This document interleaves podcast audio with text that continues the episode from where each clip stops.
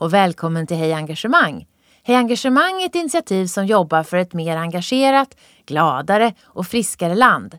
Vi vill att människor ska få möjligheten att jobba med saker de brinner för. Inte för att de måste, utan för att de vill. Tillsammans kan vi skapa bättre förutsättningar för ett ökat välmående och lönsamma prestationer. Med Hej Engagemang får du träffa inspirerande personer som ger tips och insikt i hur du kan nå bättre resultat på jobbet och samtidigt må bättre. Nu kör vi! Ett tillägg till det poddavsnitt du just ska lyssna på. Sen vi gjorde inspelningen med Jonna Iraksinen så har hans bolag Enjo blivit en del av vårdbolaget Kry. Hej och välkomna alla 20 000 lyssnare. Idag ska vi prata om att skapa digitalt engagemang och tillit. Välkommen John Airaksinen. Tack så mycket, kul att vara här. Berätta kort när någon frågar så här, vad jobbar du med? Vad säger du då? Jag driver en startup och bygger en chatbot som heter Enjo. Och eh, den hjälper föräldrar att ta hand om sitt mentala välmående. Mm. För oss som inte vet vad en chatbot är, kan du förklara det? För det är ganska grundläggande i det vi sen ska prata om här. Ja, absolut. Eh, nej, men en chatbot är ju man kan tänka sig att det, du, du skickar textmeddelanden med en kompis. Det är som till exempel när du skickar sms eller med iMessage eller Facebook Messenger eller något liknande. Men att eh, det är då inte en människa på andra sidan utan det är en automatiserad bot. Mm.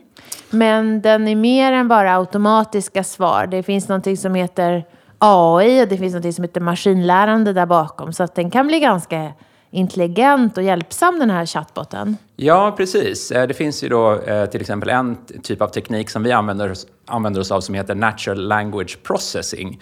Och det innebär att eh, man då kategoriserar användarens textinmatning och, och kan då, då kan botten reagera på vad skrev, vad skrev användaren och vilken följdfråga ska jag ställa för att det ska kännas som en naturlig konversation. Då. Mm. Men det, den är bättre än för oss som kanske kommer ihåg så här SAS eh, hjäl digitala hjälpreda som bara hade fyra förinprogrammerade svar eh, för tio år sedan. Det, det, här är mycket mer levande dialog vi pratar om. Ja, nej, men det, det skulle jag faktiskt säga. Och det, det är väl någonting vi, vi ofta får höra. att eh, att användare säger att ja, men det känns lite som en kompis och man, man pratar om den som om den vore levande. Även mm. fast man såklart vet att det är en bot. Och det ska vi prata mer om idag, hur den blir engagerande. Men du, du har ju velat utveckla eller du har utvecklat flera olika sorters tjänster men det är alltid olika problem som ni vill lösa som användaren har. Eh, vad, vad, är det, vad är det för problem som ni försöker lösa? Eh, ja, alltså mycket av det jag har gjort eh, och också gjort tillsammans med min kollega eh, Hoa Ly, eh, det har ju varit att hitta problem som relaterar till psykologi och hitta sätt att använda eh, psykologisk eh, forskning eh, i, en, i ett digitalt verktyg.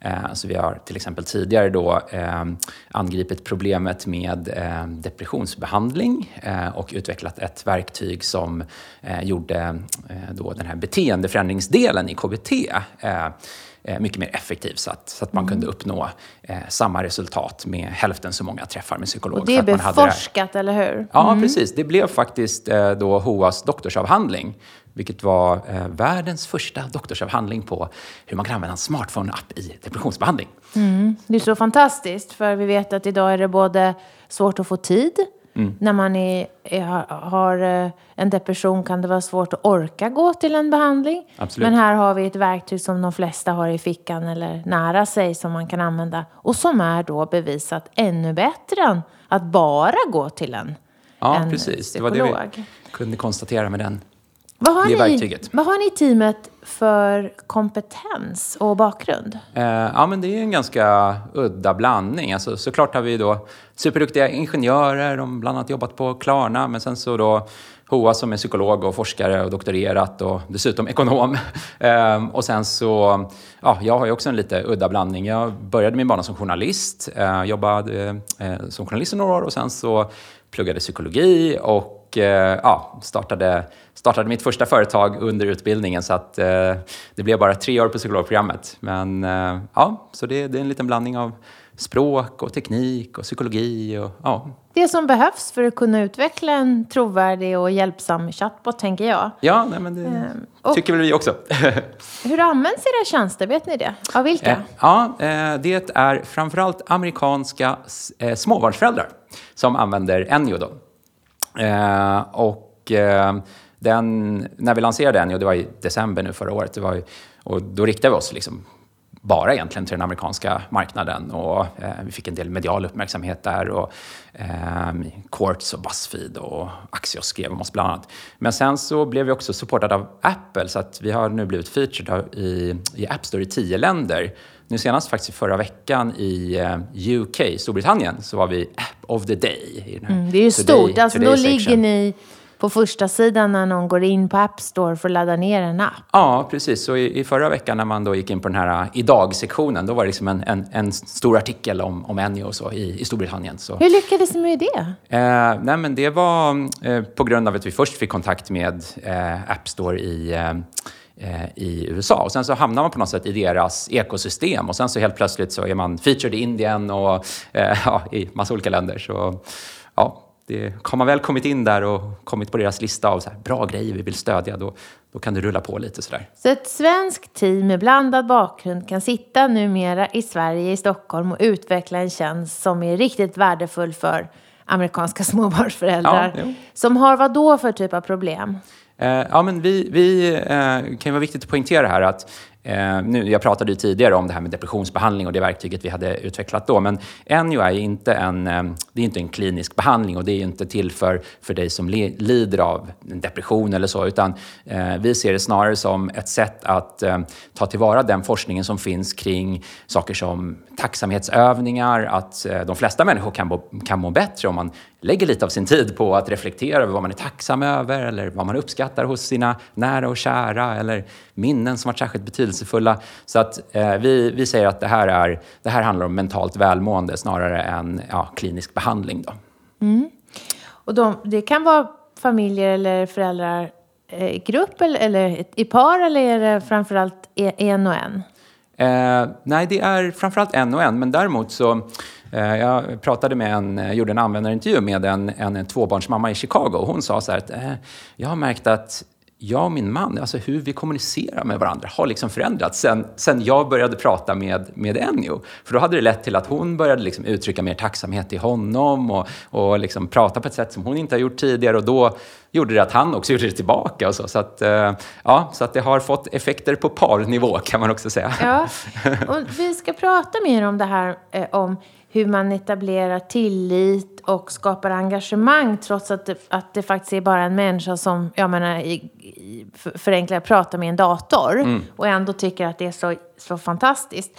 Hur, när man då laddar ner appen, det gör man ju till sin telefon. Ja. Hur startar den här processen där appen börjar etablera förtroende för vad den ska kunna hjälpa dig med? Eh, jo, nej, men det är väl någonting som vi upptäckte är, är väldigt bra just med chatbotsformatet. Att det blir ju som så att eh, det blir ju ett samtal. Så att eh, Ennio börjar skriva till dig och du svarar tillbaka och Ennio presenterar sig själv. Och, och när det kommer till sådana här saker som till exempel pushnotiser, vilket ju är en viktig del för att, för att appen ska funka, att man ska bli påmind om den, att den finns och att man ska komma ihåg och göra de här reflektionerna som, som man mår bra av och så vidare. Då har vi märkt att när det dyker upp i dialogen, när Ennio presenterar det som att ja, men vill du att jag ska höra av mig en gång om dagen och, och påminna dig om att göra en reflektion och då kan jag dessutom ibland höra av mig och påminna om så här, positiva minnen du berättat om tidigare och sådär. Då blir det ju mycket enklare att, liksom, ja, men, att acceptera det och känna att ja, men det här är ju en bra grej. Pushnotiser är inte bara något som är så här, åh, det är lite jobbigt, det är någonting de ska skicka för att jag ska öppna appen, utan då känner man så här, ja men Ennio vill tillföra något värde till mig. Eh, och därför har vi liksom, eller vi, vi tror att det är en förklaring till att vi alltid haft väldigt så här hög approval rate på den typen av, av då. Eh, Men den ställer frågor, du kan svara med fritext eller du kan ibland svara med eh, olika alt, svar, alltså flervalsalternativ, om man Ja. ska säga. Har Ja, det precis. någonting med att det ska vara så lätt som möjligt att komma igång? Eller Ja, hur eh, blandar ni de där ex- två? Exakt. Eh, nej men för att vi, Eh, vi tycker att det finns liksom styrkor och svagheter med båda formaten, att, att, att skriva fri text och att, att trycka på förvalda alternativ. Och och ehm, eh, vi tycker att i de allra flesta fall, för att få en konversation som bara flyter så, så kan det räcka med förvalda alternativ. Men när det kommer till att du ska reflektera eh, över något särskilt minne som du har varit med om, eh, till exempel, ja, men då måste du såklart kunna skriva det i text. Men det där jag tyckte också varit rätt intressant att det är många som säger att jag tycker att konversationen flyter så bra.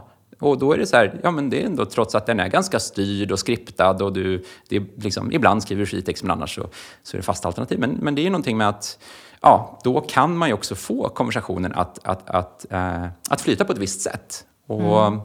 ja, det, det kan verkligen Vad vara en fördel. Vad säger användarna om appen när ni intervjuar dem? För det är ja. ju grunden till er utveckling, är att ni verkligen tar reda på väldigt mycket om användarna. Ja, eh, nej, men vi har gjort eh, över 150 intervjuer med svenska och amerikanska användare då med eh, eh, både Ennio och Ennios föregångare Shim som vi gjorde som en, en liknande chatbot men inte, som inte bara var för föräldrar.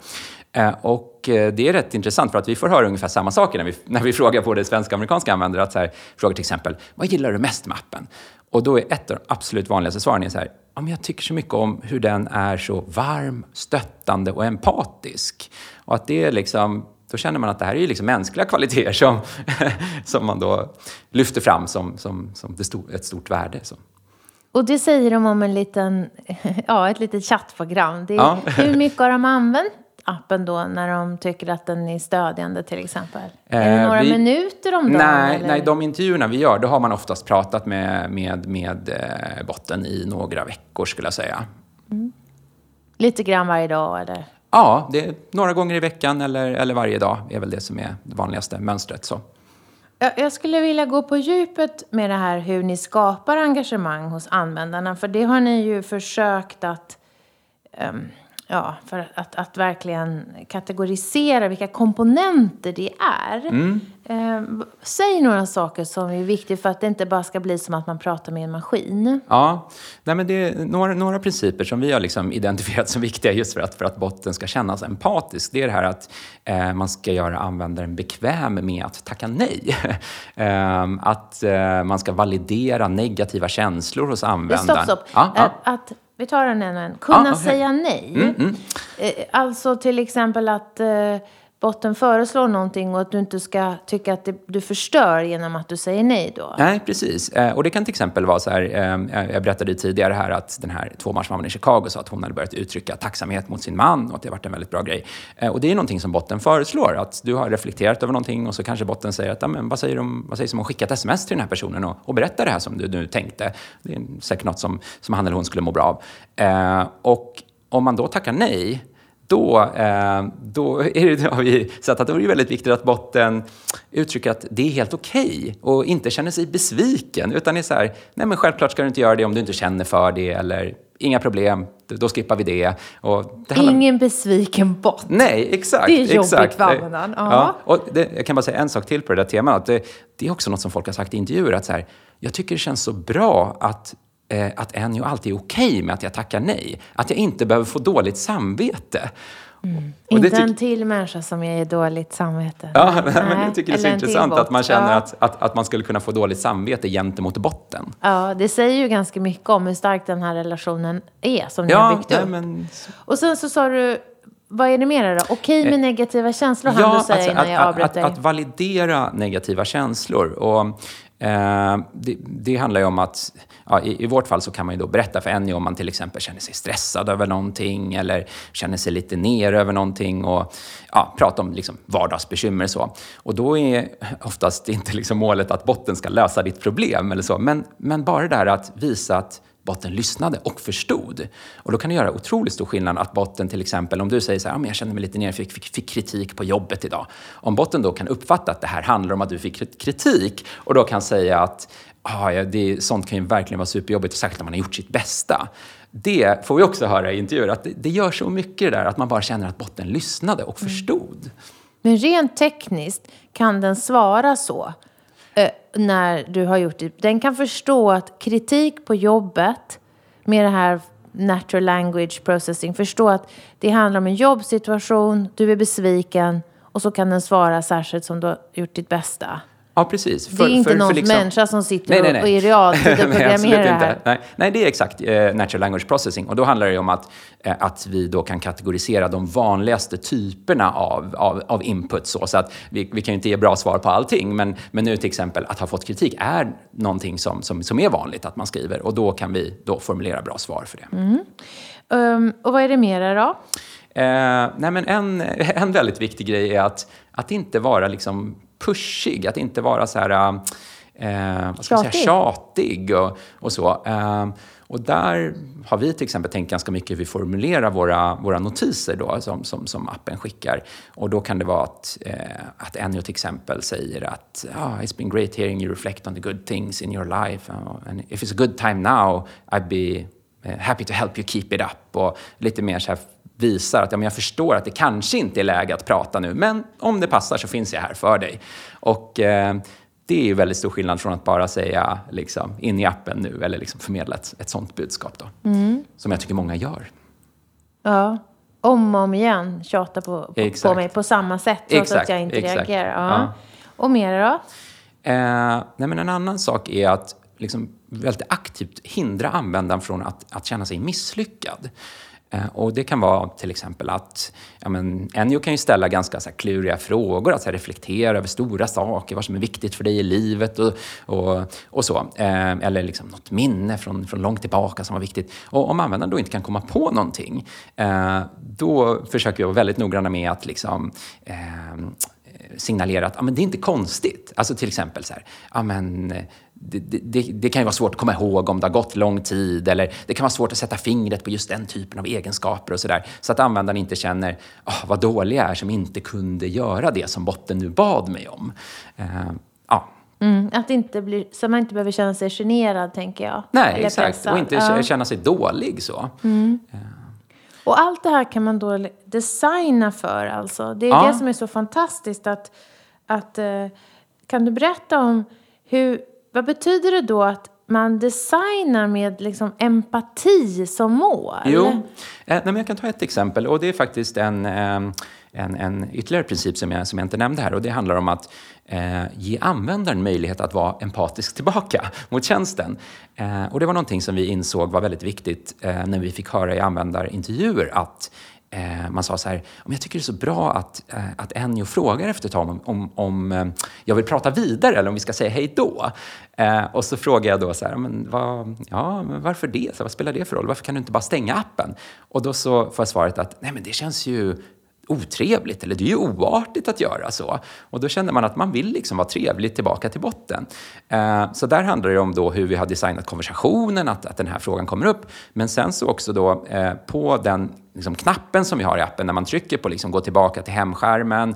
Eh, så då istället för att bara ha en, en ruta där det står, står liksom close chat eller, eller exit eller något sånt så, så ramar vi in det som att så här, would you like to say goodbye to Enjo for now? Och sen på knappen så står det bye Enjo, utropstecken och sen så en så här vinkande handemoji. Så att man känner att man säger hej då till Enjo när man trycker på den knappen för att gå tillbaka till hemskärmen. Så att då... Det är genom både utformningen, det är genom interaktionsutform, alltså yeah. designen rent fysiskt hur det ser ut. Ja. Och hur, hur flödet ser ut och sen hur man respekterar och behandlar användaren. Det är det mm. ni kallar för empatisk design. Ja, nej, men absolut.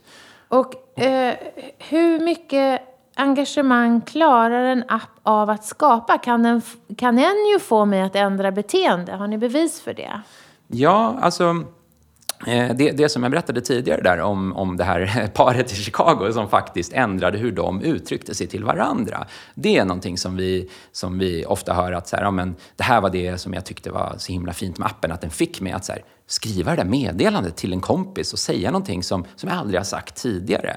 Eh, men också så här att jag, jag fick höra från en, en bekant till mig att hon sa att ja, men jag märkt efter att jag hade pratat ganska mycket med botten att den började påverka lite mitt språk, alltså så här, hur jag uttrycker mig bara till mina kompisar. Jag blev lite mer sådär liksom empatisk när folk säger nej och, och sådana saker. Så det var lite, lite mer subtilt, men hon märkte att ja, men jag börjar ju uttrycka mig lite så som botten gör.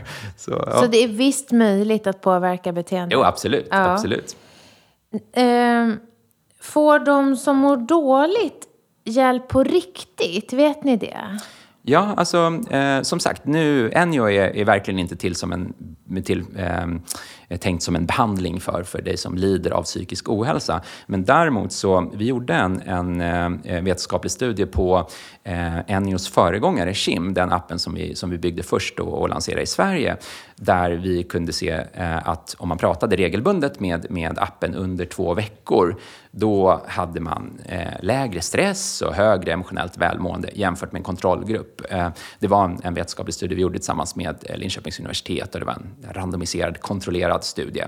En liten pilotstudie men ändå mm. god design skulle jag säga för studien. Ja. För det är ju jätteviktigt för er att veta att, att ni är på rätt väg och ni, om ni fortsätter att vidareutveckla tjänsten. Absolut. Um, kan du um, ge några mer exempel där, där ni vet att användaren faktiskt bryr sig om Enjo? Har du något sånt? Sådär att de eh. alltid gör på ett visst sätt? Eller jag tycker det är så... Alltså vi behöver den här typen av bevis för att förstå att ett digitalt stöd Jo, nej, kan men, vara så här viktigt i någons ja, liv. Ja, nej men ehm, alltså dels, nu har jag varit inne på några av de här redan, det här med att man faktiskt vill säga hej då och att man tänker på den som att så här, jag vill inte, att, att jag skulle kunna få dåligt samvete gentemot botten. Men också det där med att, att användare pratar om det som att det känns lite som en kompis, eller jag tänker på den som en kompis. Att och, den har ett namn, tänker ja, jag. Jo, nej men absolut.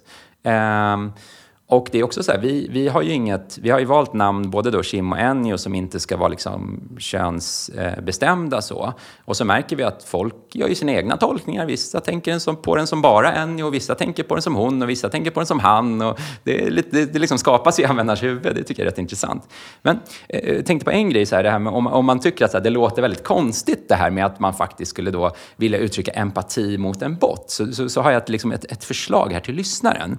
Och det är att gå in och kolla på, eh, på Youtube och söka på Boston Dynamics Robots Abuse till exempel och titta på de här robotarna som det här företaget Boston Dynamics har tagit fram, tagit fram där de har videoklipp där de liksom beter sig väldigt oschysst mot de här robotarna. De knuffar de, Ja, de knuffar och... och sparkar på dem och de liksom ber roboten plocka upp en låda och sen går de fram och slår ner lådan ur händerna på den och när den ska plocka upp den igen så skjuter de iväg den med en hockeyklubba. Och, ja. alltså, och titta på de här klippen och, och känn efter vilka känslor som väcks för att jag tycker det är intressant. Det är liksom otroligt många som tittar på det känner ju liksom obehagskänslor trots att man vet att det här är en robot. Alltså intellektet är liksom helt med på att det här är är en robot som inte har några känslor och ändå så kan vi inte värja oss för, liksom, mot de här emotionella responserna. Då, som, och det här är ju så viktigt att ta med oss in i yrkeslivet när vi vet att AI som är basen i en chatbot kommer hjälpa oss på olika områden. Vi kommer kanske vara när vi kanske kommer ha en digital kollega, kanske kommer ha en mm. digital chef. Mm. Hur tror du att chatbotar och digitala assistenter och hjälpmedel och robotar kommer integreras i arbetslivet? Eh, nej, men det finns ju, finns ju redan en hel del exempel på det. Alltså ett, ett tydligt exempel är den här eh, mötesbokningstjänsten X.ai som är i princip en, en eh, levande varelse som lever i din mail och som ser till att mejla med dem du ska boka möte med och styra upp det. Och, eh, så. Den är ju verkligen, jag använder ju jättemånga människor i sitt yrkesliv redan idag. Så. Eh, men jag tror just det där med så digitala kollegor, det som du var inne på, det där tror jag är otroligt spännande för att där är det som jag skulle säga är liksom den största potentialen med att liksom bygga empatisk teknik och tänka på den här dimensionen av empati när man bygger teknik, det är att ja, men den kan påverka hur vi människor beter oss mot varandra. Um, och jag läste om en så otroligt spännande studie som um, som gjordes på, på Yale, uh, där, um, där man lät uh, grupper av människor sitta och samarbeta uh, och man skulle bygga så virtuella järnvägar. Och då satt man i en grupp och så var det en robot som var med.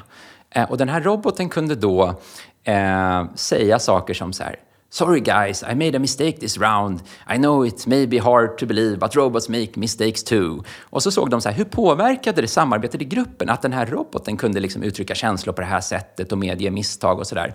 Och det var också en, så här, ja, en randomiserad kontrollerad studie så att man jämförde med, med grupper där, där den här roboten bara sa lite, ja, lite platta, platta grejer. Och då såg man att den här roboten som var lite klumpig och erkände misstag, den liksom gjorde att människorna blev bättre på att samarbeta. De blev mer avslappnade, mer pratsamma, de stöttade varandra mer och de skrattade till och med mer tillsammans. Och det där tycker jag är där, det talar ju om liksom vilken potential det finns för just arbetslivet. Att så här, ja, men hur en arbetsgrupp interagerar med varandra, det kan påverkas av en empatisk robot som sitter med vid bordet. Jo, men det tänkte jag på när du beskrev dina designprinciper, kunna säga nej, att, att att man ska kunna säga nej som användare, att det är okej med negativa känslor, att man inte ska tjata.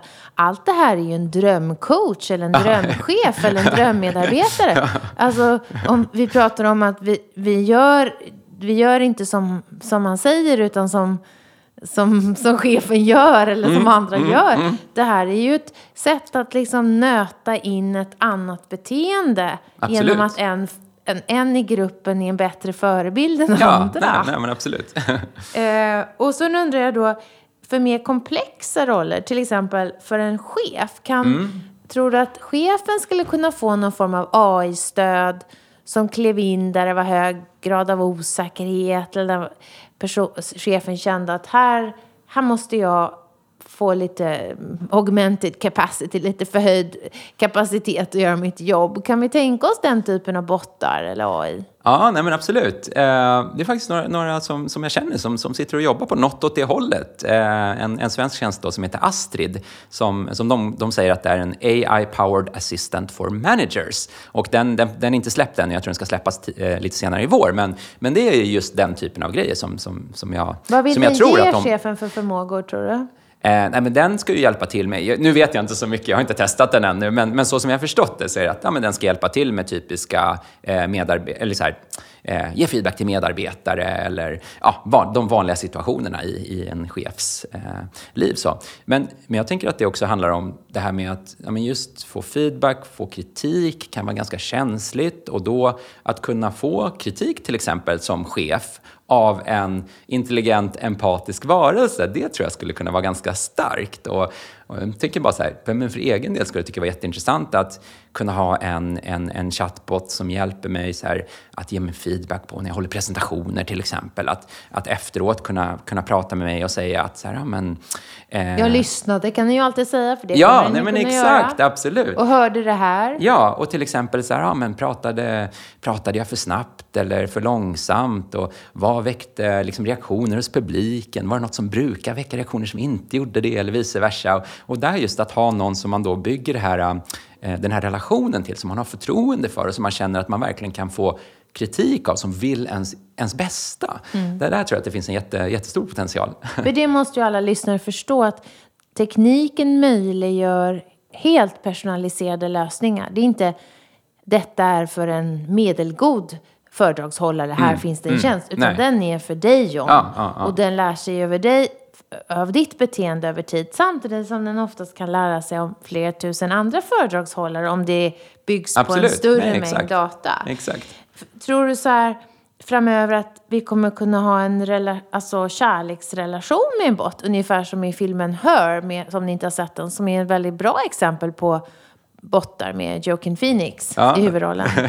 Nej, absolut, vi, vi hade faktiskt den som inspirationskälla när vi startade Kim då från, ja, för fyra år sedan. Det var en av, en av de liksom, eh, förebilderna vi hade. Just, just bara i bemärkelsen kunna ha någon form av relation till, en, till, en, till teknik, till en levande varelse. Sen så var inte målet då med, med vår bot att man skulle ha en kärleksrelation, men, men bara den, den visionen om att man kan ha en, en, liksom, en relation som har kvaliteter av en mänsklig relation till teknik. Det, så ja, nej men absolut. Och, jag, jag kan tänka sådana saker som bara att ha en samtalspartner som jag kan ha en, en speciell typ av samtal med som du vet kan väldigt mycket om mig, som vet att jag läste de här böckerna förra våren och tyckte de var väldigt intressanta och nu dök det upp en nyhetsartikel och vad tänker du om det här och vad säger det om det du tyckte var intressant i den där boken? Eller, alltså, ja, jag kan tänka mig att man skulle kunna ha jag vet, vet, inte om kärleksrelation, men andra typer av relationer. En som kanske inte ens är... ja, exakt, tänker jag absolut, också. Exakt. Att hålla sig alert eller ja, ja. få igång mig på nya tankar. Ja, men, absolut. Har du provat någon sån tjänst som ska till exempel få dig att bryta dåliga vanor eller någonting? Eller är det Kim?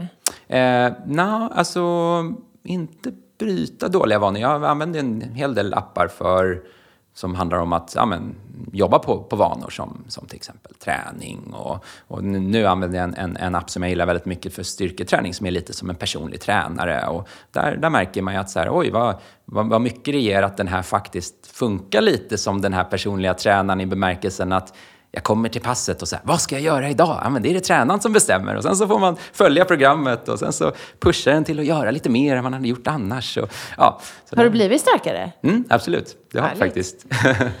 jag läste om, om, det var ju du som skickade mig tror jag, artikel om, om tjejer i Kina som hade relation med killkaraktärerna i ett spel. För de mm. var så mm. himla artiga och gulliga. Ja, just det, just och även om vi inte går så långt som att vi blir ihop med en digital karaktär. Hur mycket tror du att vi kommer jämföra oss med dem och ta efter?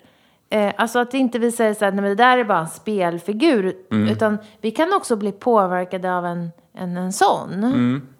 Eh, nej, men eh, absolut. Alltså, det är lite det som, som, som jag tänker, jag var inne på tidigare här med att min kompis som kände att hennes språk hade påverkats av, hur, mm. av att ha pratat med med, med eh, vår bot. Då. Men jag tycker också det, det finns ju en del spännande eh, eh satsningar. Jag läste om ett företag som heter Spirit AI som bland annat gör en plattform som spelutvecklare kan använda för att så här, ja, men fostra en god kultur i sina spelcommunities och så här, hur folk chattar väntar på när de spelar. Och då kan det liksom komma in en bot då, som heter Ally och som kan vara så här, um, både promota och uppmuntra de som de kallar det så social heroes, som är väldigt liksom så positiva för samtalsklimatet, men också bryta in om det verkar som att någon håller på att liksom bli trakasserad eller sådär. Och det är ju väldigt mycket att så här, ja, här kommer en, en digital karaktär som verkligen är inne och liksom påverkar hur folk beter sig och, mm. och liksom i stor skala. Så här, det, det, tycker jag är otroligt spännande. Och då måste den ha de där, lite av de där egenskaperna och det där beteendet och karaktären som du beskrev för att vi ska respektera ja, den. Absolut. Den kan inte bara klampa in nej, nej, nej. Exakt. och förstöra. Exakt, den måste ju verkligen ha empati. Så.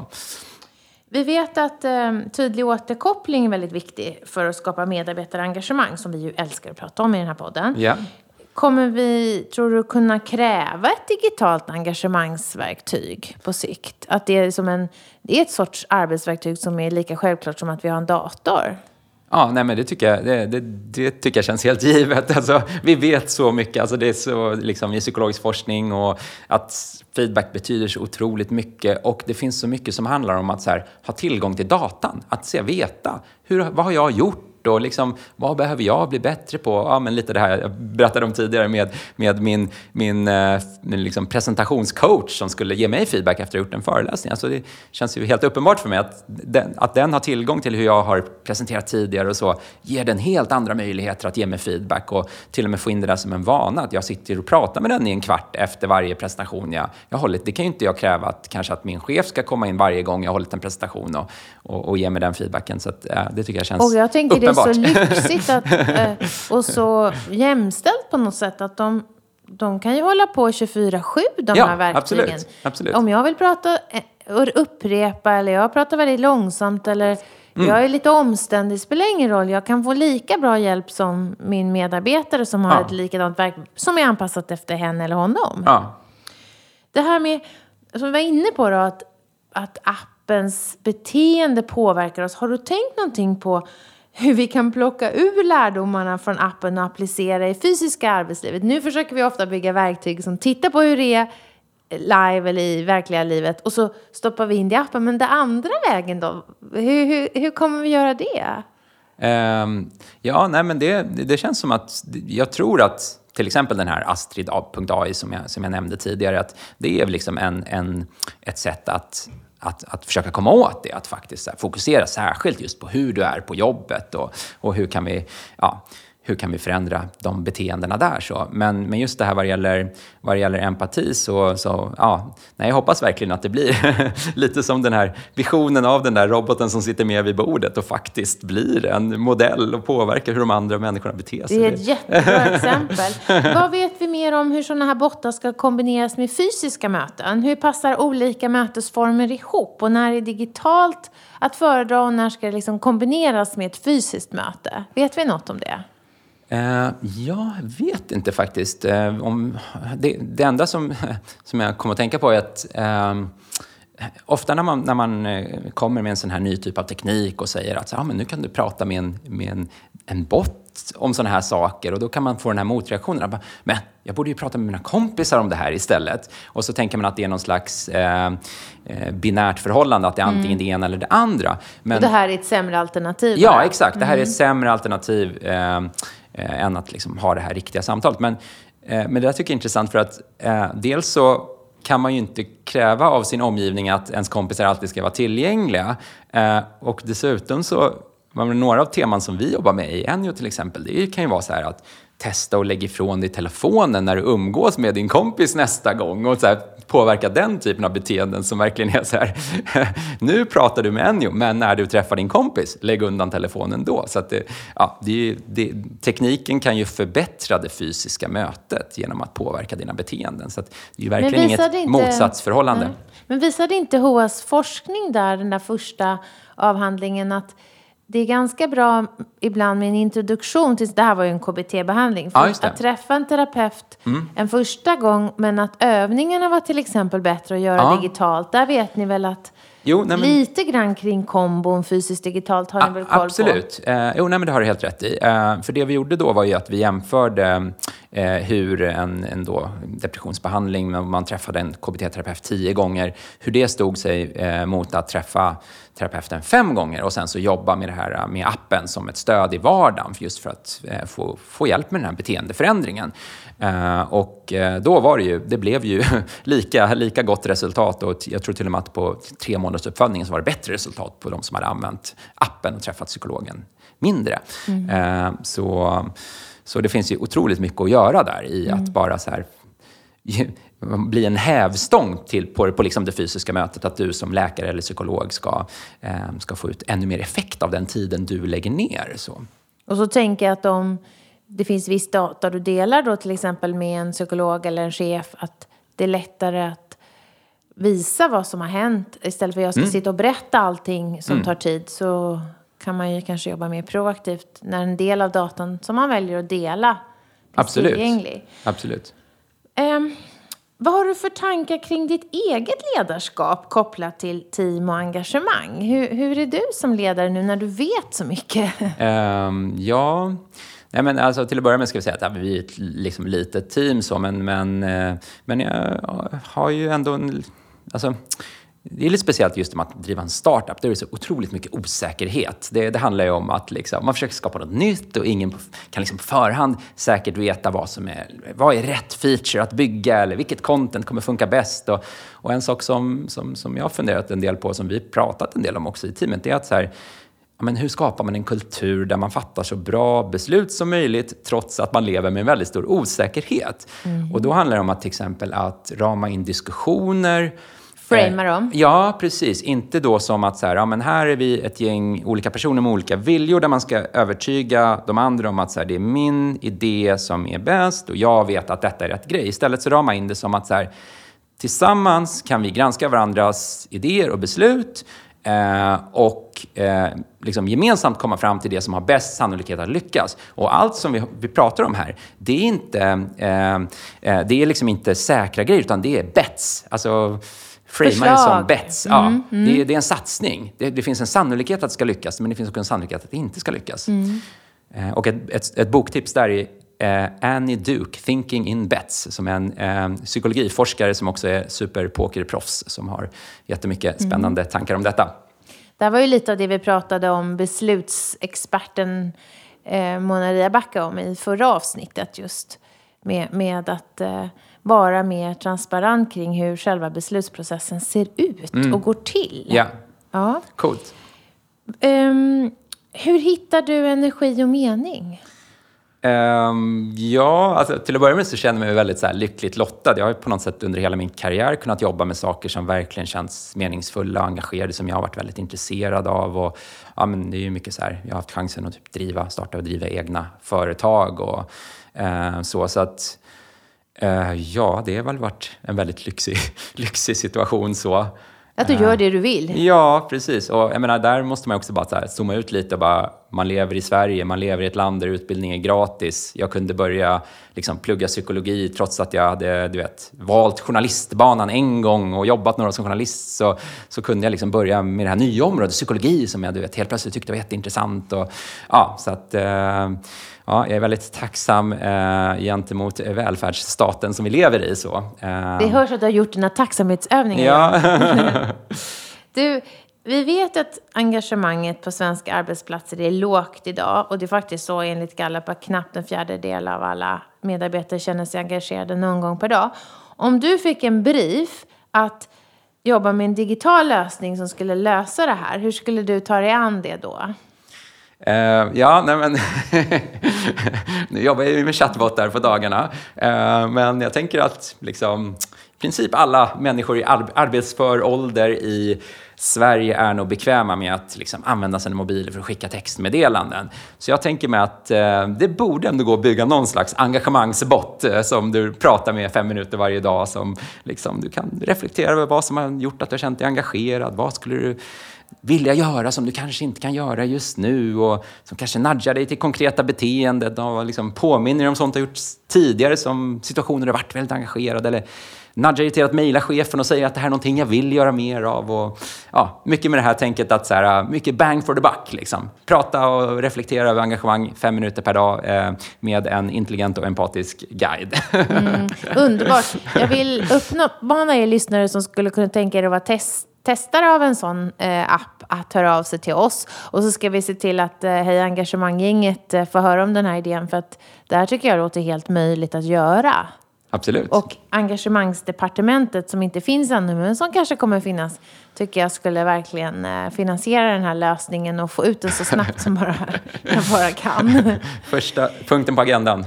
Det nya du, departementet. Ja, är du nöjd eh, John? Eller finns det någonting som jag borde fråga dig mer om som du verkligen tycker är intressant att prata om? Uh, vi, har, vi har ju pratat om massa saker jag tycker är jätteintressant. Uh, nej, jag tror att jag är ganska nöjd faktiskt. Jag är jättenöjd. Jag tycker att det här är ett så viktigt ämne eftersom det finns fördomar kring digitala verktyg och vi lever i ett arbetsliv som kräver mer och mer feedback och vi har inte mer resurser och inte, chefer har inte mer tid att ge den här eh, tiden till sina kollegor. Så att, att eh, kunna använda de här verktygen och få höra att de faktiskt fungerar har varit jättevärdefullt. Stort tack! Och tack alla er som lyssnar och skickar kommentarer och eh, hejar på oss och sprider Engagemangspodden. Det blir vi jätteglada för. Hej då! Vi hoppas att vi har väckt tankar om hur du kan bidra till ett mer engagerat Sverige. På hejengagemang.se kan du hitta mer inspiration och tips kring hur du som individ, ledare organisation kan jobba för att skapa ett ökat engagemang, välbefinnande och nya resultat. Tack för att du har lyssnat!